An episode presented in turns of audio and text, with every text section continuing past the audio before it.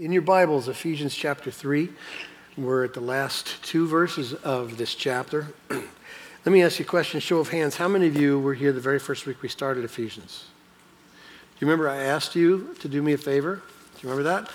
I asked you to stick it out for the whole thing. Um, not to make you feel bad or anything. Um, but I, I kind of tried to make the point at the time that you wouldn't build an understanding of Paul's total message unless you went through the whole process. That you might miss out at some of those the profound, amazing truth that he's given us. And you know, it's it's so great. Some theologians call it the Grand Canyon of Scripture. It's one of the wonders of God to see it depicted in six simple chapters to the church in Ephesus. And so we wanted to get there. And uh, now I'm not going to ask you if you've done the last 18 weeks of our series together, uh, but it, to me, just in my own personal study, it's been pretty incredible for, for me to go through that. Today, we get to finish the first half of Ephesians in chapter 3, which, um, if you didn't know, let me just give you the first three chapters are the guts, they're the heart of Paul's message.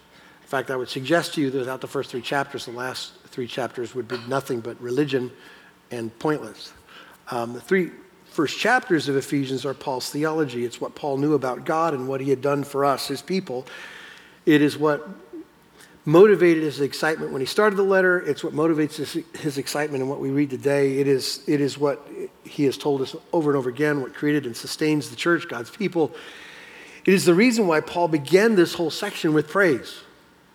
He can't wait to tell the church everything that we have in Christ. And so, if you remember, uh, I'm going to point to it, chapter 1, verse 3. This is how we started this discussion. Blessed be the God and Father of our Lord Jesus Christ, who has blessed us in Christ with every spiritual blessing in the heavenly places. Well, that, that statement was just like a teaser because he launches into a, an overwhelming array of God's graces for the church. We've done it for 18 work, weeks now, looking at these graces, and I never get tired of repeating it. I, I told you last week, and just to fly over what it included, so let me do it again that God, before the beginning of the world, foreloved and forechose a people of his own.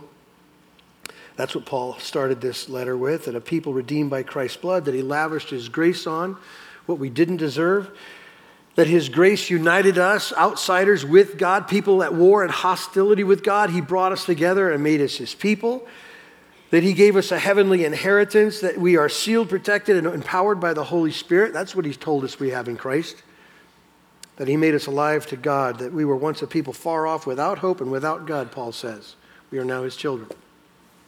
And that he took from this dead group of people, this people that he made alive, with all the issues between one another, the hatred that exists, and he makes one new man, one new woman out of that, this third race of people, God's people. That's what Paul has told us. And it's even more profound than I can even tell you in like a two minute read like that. But all of that doctrine, the first three chapters, sets up the second half of Ephesians that we're about to get into next week and following. And the point of the last three chapters is how do all these amazing revelations of God's love and intentions for us, how does it affect us? In other words, what is the application and implications of that doctrine? Well, we're about ready to start 22 weeks on the last three chapters. And let me just tell you, it's going to get real. Because with this amazing truth, Paul's going to come into our lives and it's going to get really personal about our lives. He's going to call us to live lives, such lives, that match the first three chapters we confess. So we're going to own this idea that God foreloves us, that God chose us, that God gives us grace, establishes power in us with the Holy Spirit, makes us a new people. That He's going to say, well, then this should be in your life. It should match. He's going to call us to grow with each other in grace. He's going to tell us to speak the truth to one another, deal with our anger, to not steal, to not be bitter, control our mouths, be kind, forgive each other, be pure in our minds. He's going to offer instructions from wives to husbands, husbands to wives, children to parents. He's going to talk about employers to employees and employees to, to employers. He's going to get so personal to talk about the fight of faith, and he's going to arm us with the armor of God in the fight of faith. He's going to tell us it's real and it's difficult. You won't understand or care about what he's going to say in three chapters unless you appreciate and love the first three. His doctrine drives our application. Does that make sense? We're going to get into that in, in next week and following, but before we do, Paul stops for two verses and he offers us what some theologians call the greatest doxology in Scripture. Doxology is a word for praise or worship, and some have called it the grandest two verse sentence or statement in the Scriptures. And the reason why, if you've been paying attention and gone through this whole journey, the reason should just pop in your head. It should be obvious. And here's what's obvious about it because getting God, truly getting God, always leads to doxology. And Paul got God. Once he disclosed everything he knew about what God has done for him, he explodes in praise. It was the obvious next thing in his mind. Um, and what starts in this explosion of praise is what some would call, maybe in your own experience, the most familiar, popular, most quoted and used verse in the scriptures. Look at verse 20 of chapter 3, and I'll, I'll show you. Tell me if you haven't read or studied this before. Now, to him who's able to do far more abundantly than all that we ask or think, according to the power at work within us. How many of you have read that before? How many of you had somebody preach it at you? Okay? Well, you're going to get it again today. But either way, you're familiar with this passage. It's, a, it's an amazing passage. But I, when I was studying, I go, wait a minute, you could almost read all the context from chapter 1, verse 1, all the way through to chapter 3 and skip verse 20 and land in verse 21 and still get kind of the response to the doctrine. In fact, just for kicks, let's read it. Start in verse 14, and we're going to read all the way through 19, skip verse 20, and read 21. And tell me if you, this doesn't sound consistent with Paul's theme here. This is what he says, verse 14. For this reason, I bow my knees before the Father, from whom every family in heaven and earth is named, that according to the riches of his glory, he may grant you to be strengthened with power through his Spirit in your inner being, so that Christ may dwell in your hearts through faith, that you, being rooted and grounded in love, may have strength to comprehend with all the saints what is the breadth and the length and the height and the depth, and to know the love of Christ that surpasses knowledge, that you may be filled with all the fullness of God. So to him be glory in the church and in Christ Jesus throughout all generations forever and ever. Amen. Reads good, doesn't it? Like you just skip verse 20 and Paul's made his point. Doxology, praise, worship is in response to what he has said in three chapters. So I stopped and asked myself the question well, what's verse 20 here for? If, if what he wants to do is just respond in an explosion of praise to, to what God has done Verse 20 seems to be way more specific than that. You might say, if I ask you the question, why is it here? Well, Tim, because it's true, and it is true. Verse 20 is here because it's amazing, and that is true. It is both of those things. But I'm going to tell you why I think verse 20 is here. I need you to pay attention so you get this. I think verse 20 is here for the cynic the person who has journeyed enough, at least enough, to read through the first three chapters of this profound doctrine of what's ours in Christ Jesus and conclude there's no way these things can be yours. I think verse 20 is here for the distraught who thinks that their suffering and pain is your inheritance, not the inheritance Paul is talking about. I think verse 20 is here for the person with a thousand questions, and a thousand questions lead to another thousand questions. And in your mind, you just keep ending up, and how could this possibly be true?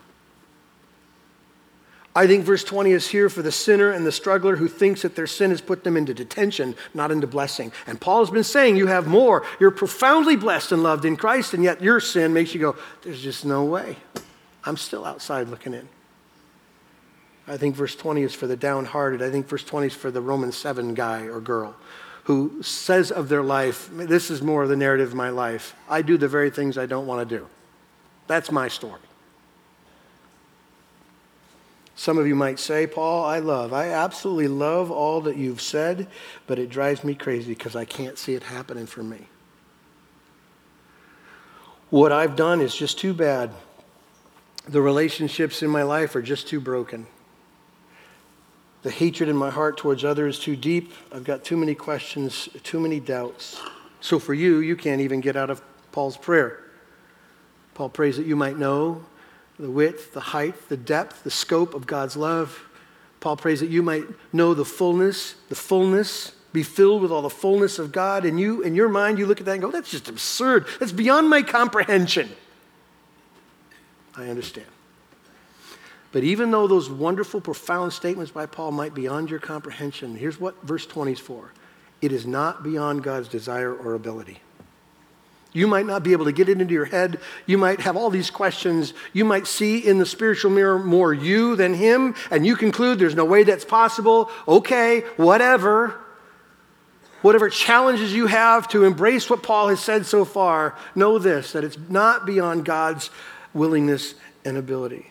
Verse 20 is here to tell us when we doubt that he, he alone is super able.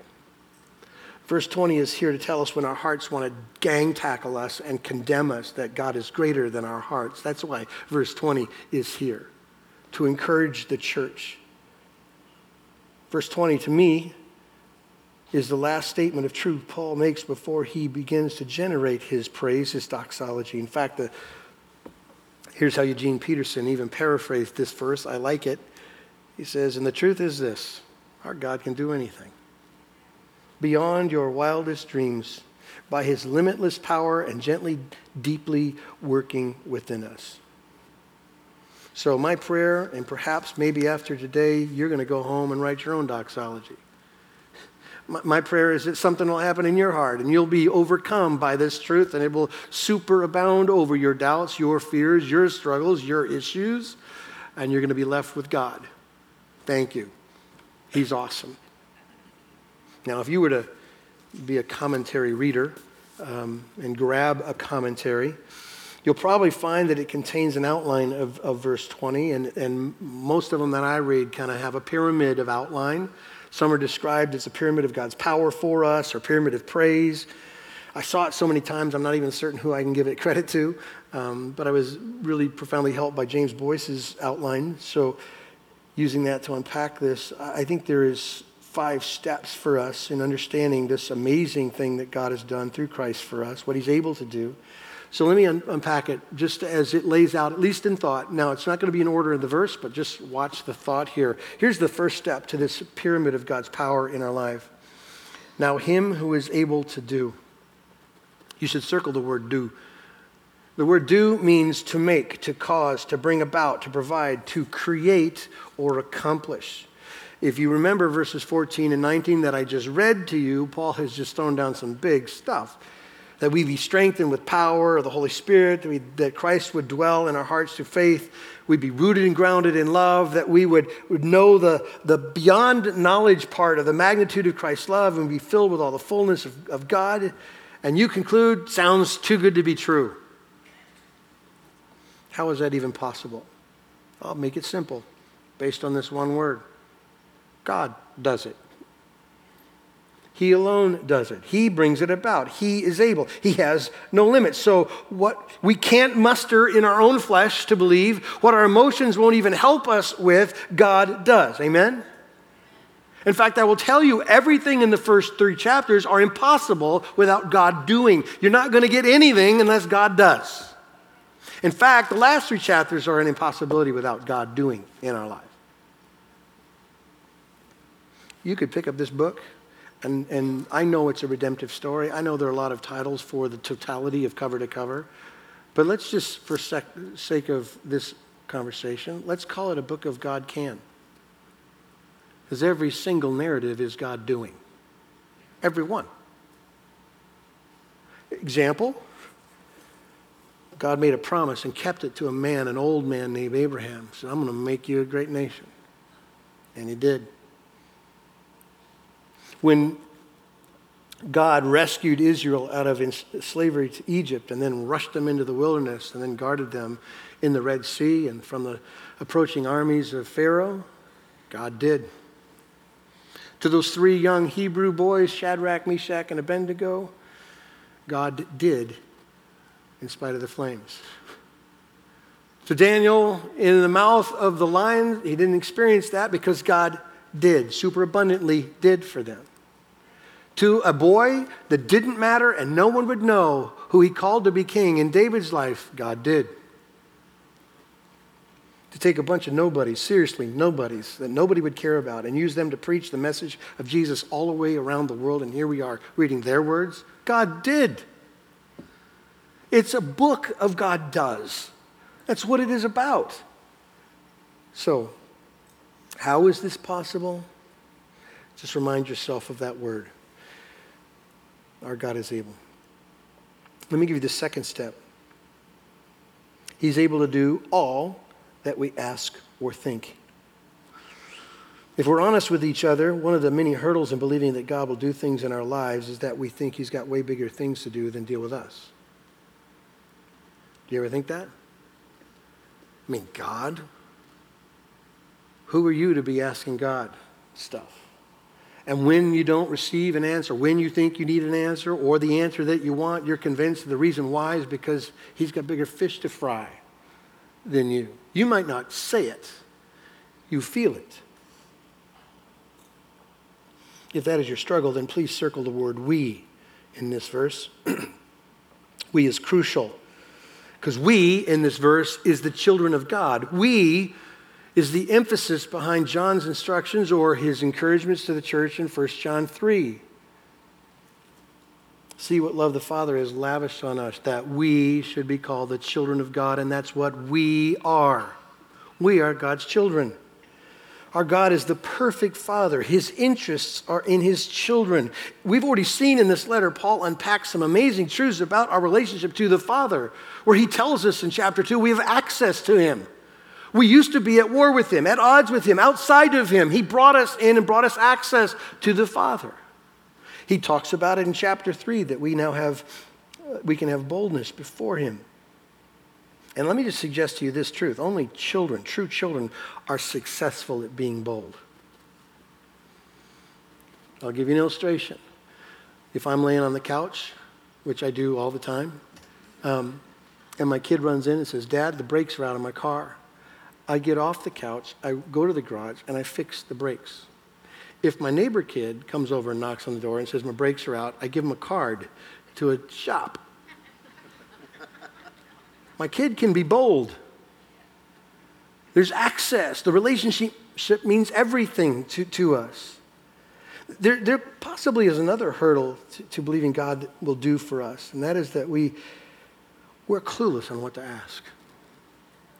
And we're convinced because we're not precise that somehow we're missing out. I don't know what to think, I don't know what to ask, I'm lost. But I need you to remember this God isn't limited by what you know, He's not limited by what you think. He's not limited by what you ask. Here's uh, one author's thought on this. The apostle does not limit the Father's care or ability to what we ask. There's too much of our humanity. Get this. There's too much hu- of our humanity in our request for them to govern God's responses. That's profound. Because we're human and our requests are feeble and finite, we want dessert when we need meat, success when we need humility, and safety when we need godly courage or Christ like sacrifice. We ask within the limits of our human vision, but He's able to do more. He sees into eternity what is needful for our soul and for the souls of those whom our lives will touch across geography or across generations. For example, I know to ask only what I think is good for my immediate family. He knows what is good for my children's children and what will bring, about, bring multitudes into his kingdom from places I cannot name and I can't even imagine. You're getting your head expanded on uh, realities of what God can do in spite of what you don't know to ask. That's sometimes a hurdle. There's another hurdle that we have or struggle with, if we're honest. There are things we think that we can't even bring ourselves to ask for. They're just on the crazy list. And I'm not certain we write that out. It just kind of, it's a feeling, it's a thought, really. There's a list of things we know we're supposed to pray for. God, make me, make me like you. Uh, give me patience. We'll ask those things. They go on a list, and they're the high confidence list. These are the things we're certain that God wants to give us, and so we pray into those things. And then there's this no confidence list, this list of things that you don't know if He wants to do. And you conclude He could, He, he totally could, but then you end up with a blank line. I don't know. Maybe He's busy. Maybe He wouldn't. Maybe there's a thousand reasons why God wouldn't respond to me. So I won't, I won't write that down. It's just a, it's just a dream, really.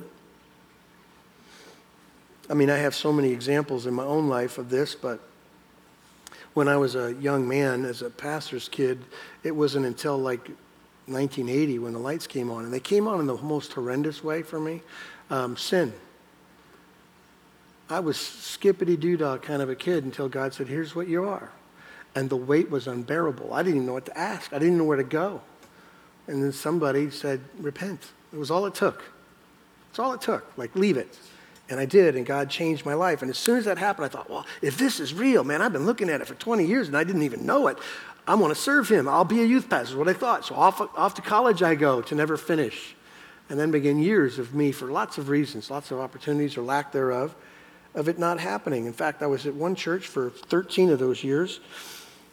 And uh, I had the head elder meet me in the foyer one day, just a drive by, just a friendly drive by, and he said, Never going to happen. You're never going to be a pastor.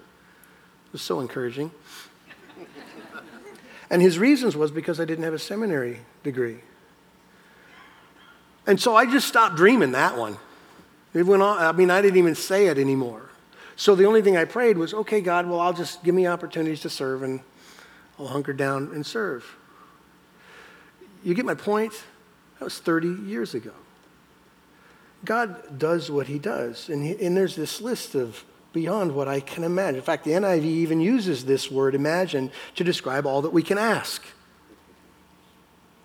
One writer said it perfectly God's able to do the things that I only think about, but I'm too afraid to ask. That's what God can do. And before we move on, let me just make certain I highlight a word for you. Do you see the word all in that first sentence? He was able to do far more abundantly than all. You see it? Okay, look up. Let's do this. What do you think all means? I'm certain Paul had a word for half or quarter or sometimes. He didn't use it, he used all. All means all. And if you want a secret to a stronger prayer life, then it's when God's ability to do all we ask or imagine moves us to pray for miracles. Because our God can do what? All. Beyond. Let me give you the third step in this pyramid.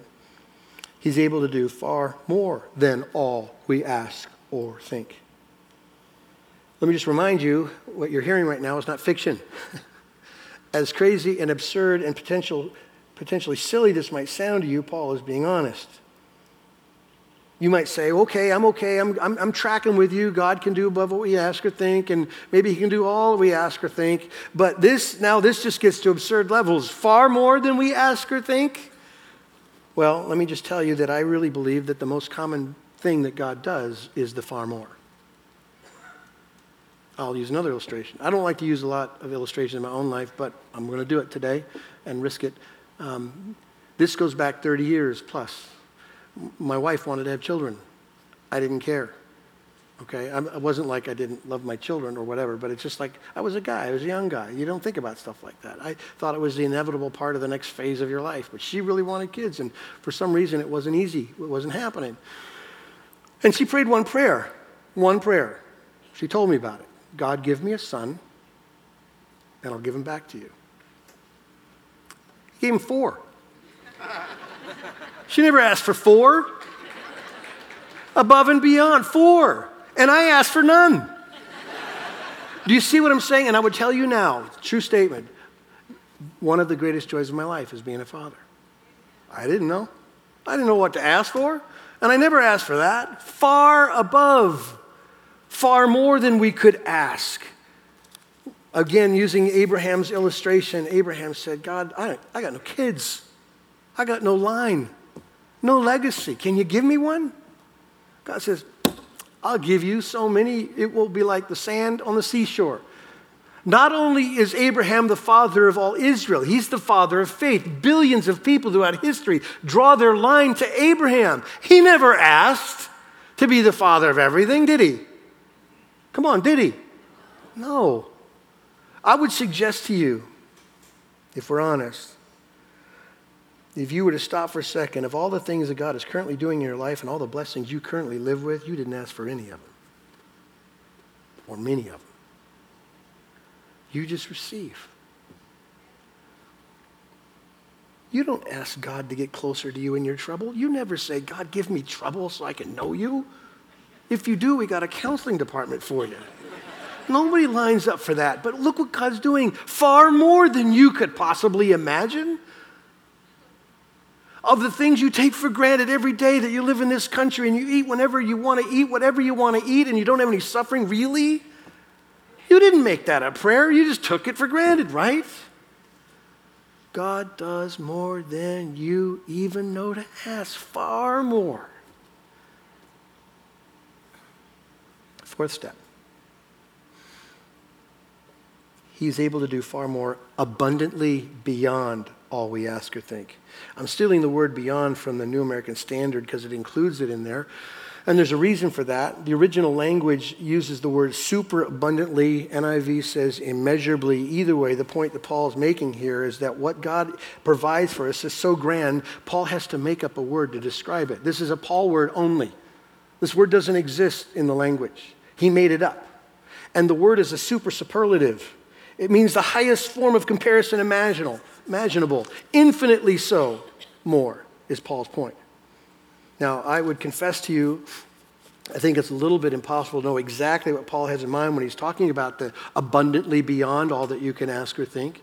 Some have suggested that he's just talking about the span of a human life, your life, my life. Like if you want to try to calculate from birth to death everything God will do in your life, to love your life, to love your heart, you couldn't count it. You, you couldn't get your head around it. Possibly that's true. One writer put it this way, and I think it's profound when he says, His loving surpasses our knowledge. That's what he said in the prayer. But he says, His doing surpasses our requests and even our imagination. No eye has seen, no ear has heard, no mind has conceived what God has prepared for those who love Him. For those in Christ, He also promises to bring the full measure of the wisdom and powers of His Godhead to answer us. How can you measure what He can do? He holds the whole earth in His hand. He created the universe but continues to control the light in your room. The decay of an atom in the most distant galaxy. He makes the flowers grow and the snow to fall. He rides on the wings of a storm and holds a butterfly in the air. And he who was before the beginning of all we know still uses time as his tool of healing, restoration, and retribution. Our thoughts are as a window to Him. Generations to come from us are already fully known to Him who loves our family more than we could ever love them. He lo- looks at the length of our life as the handbreadth that makes our soul, though sinful, His treasure forevermore. Such is the God who hears our prayers and is able to do immeasurably more than all we could ask or all that we can imagine.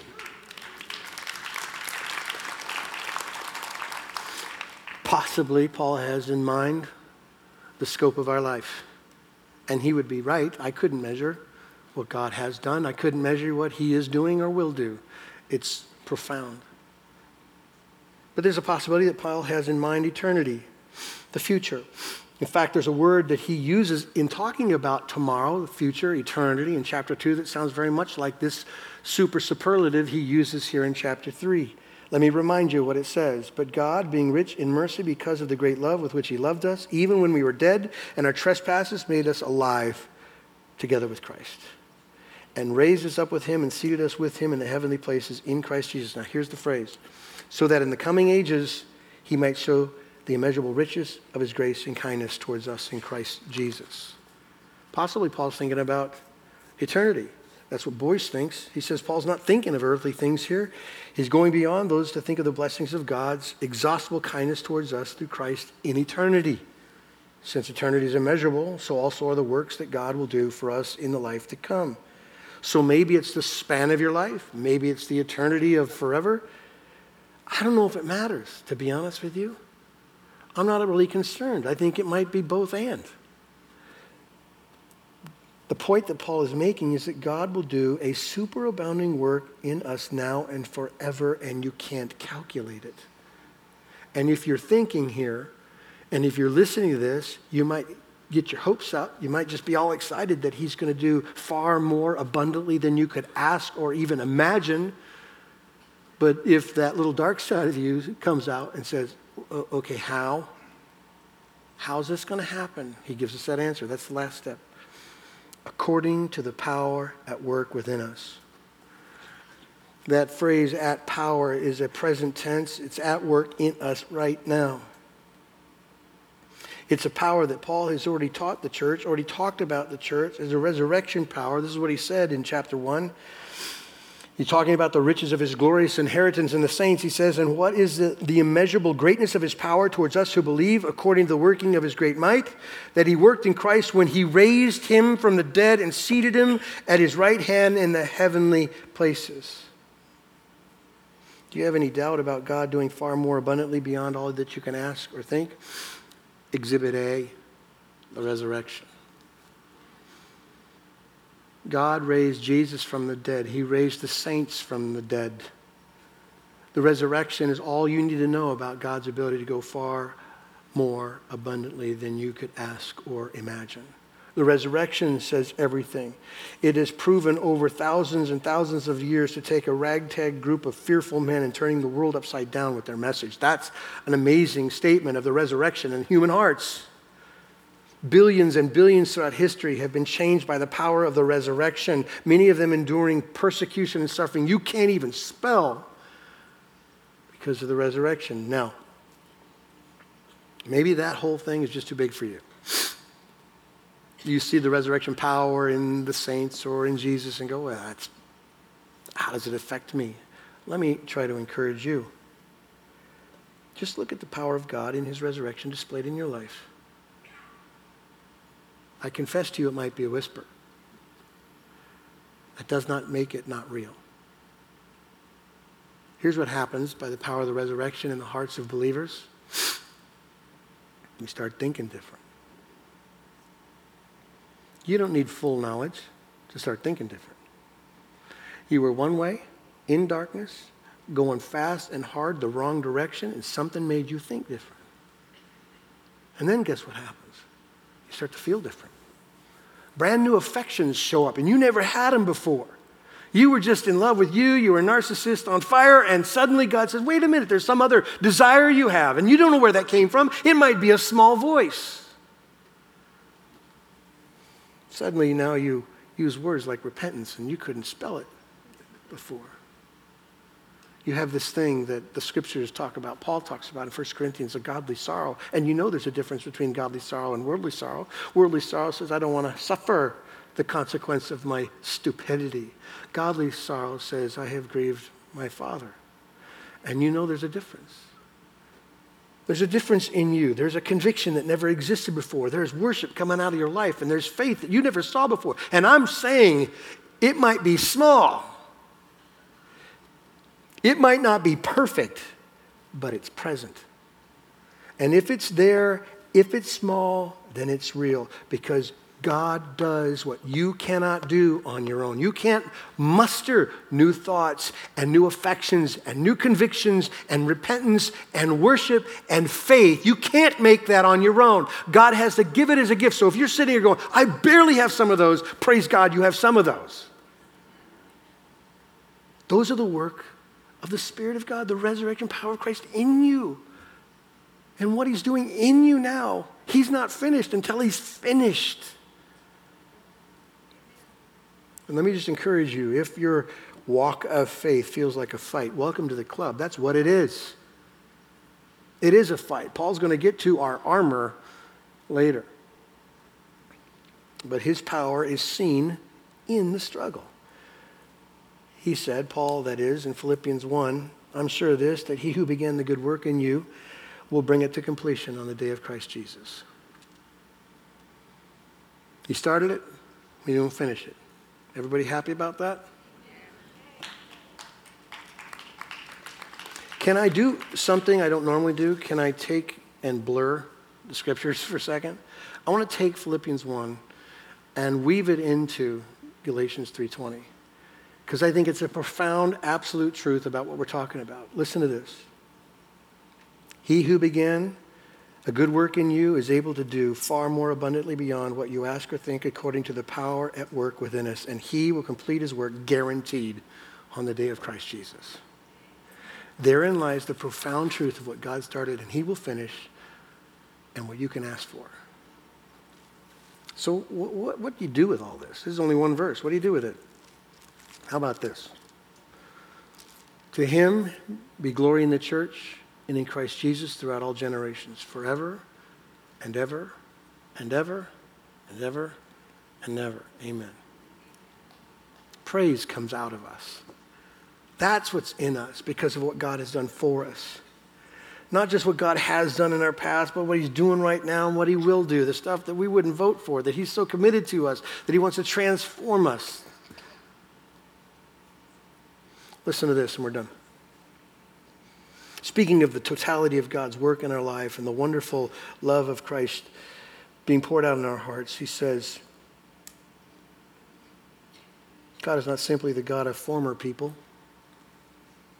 There's still a work for this generation and every generation to do. And he is able for this generation, even as he was able for the generations of the past. And he is able forever and ever. There will never be a moment that glory is not due him, and therefore there will never be a moment that he is not working through you to do immeasurably more than you will ask or imagine.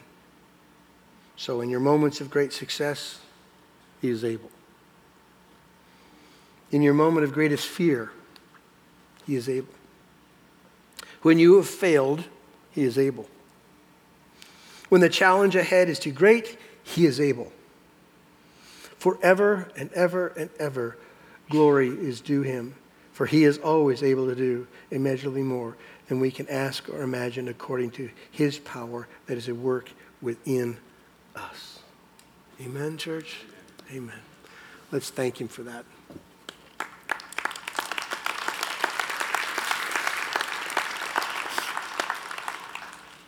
God, we um, offer you our own praise and doxology now.